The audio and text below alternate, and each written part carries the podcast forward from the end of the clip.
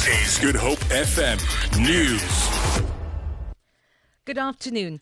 Cape Town CBD is in lockdown ahead of the State of the Nation address this evening.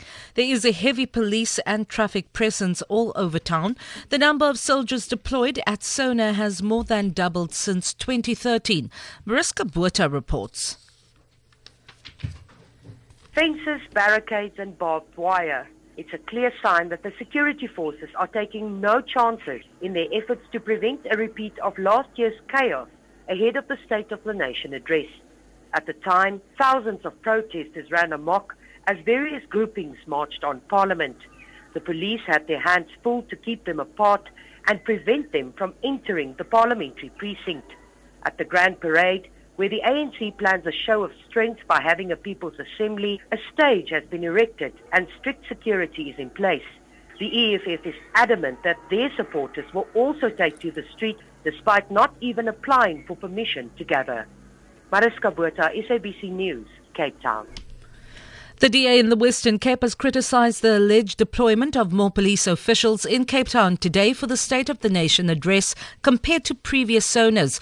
The party says it noted media reports that between 2,000 and 5,000 police officials from other parts in the province are being deployed in the city. DA provincial spokesperson for community safety Marila Venter says this is an insult to crime-stricken communities in the Western Cape. Venter added that this would be more than double the the number of police deployed during the SONA in 2015.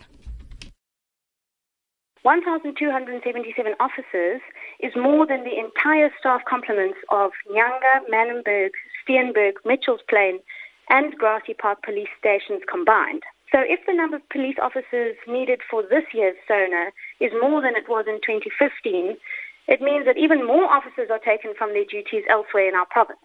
And this really is an insult to communities who suffer the consequences of crime on a daily basis. Meanwhile, pedestrians and motorists in Cape Town CBD have bemoaned the effects of the road closures in the area. Since early this morning, a much larger part of the CBD than before has been closed off.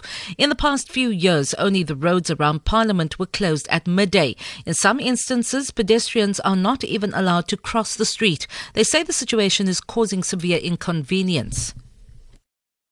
Security is overdone.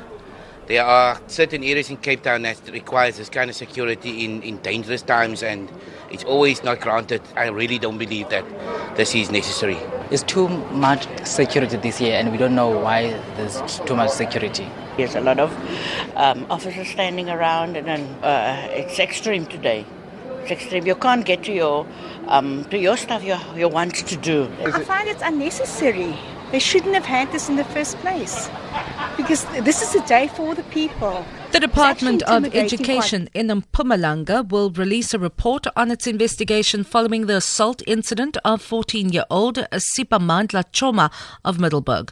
Choma was left wheelchair bound after he was beaten by the principal of Manyano Primary School, accusing him of stealing 150 rand at the school. Education MEC Regina Mhaule will also visit the boy's family later today. Police are continuing with investigations into the matter. For Good Hope FM News, I'm Vanya Klucher-Collison.